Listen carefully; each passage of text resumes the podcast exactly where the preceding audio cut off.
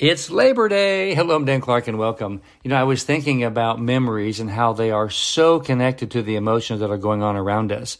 I know you know this already, but I'm going to remind you that when emotions are high, it's a lot easier to remember the things of our past. That's because memories and emotions are directly related. Well, it's Labor Day today, and my hope is that you will spend time creating a memory that you will remember for a really long time. If you'd like to increase the amount of memory that you have about an event like today, make sure that you do things that create the emotions that are attached to it. I hope that you have a wonderful Labor Day. I love you. I'm Dan Clark.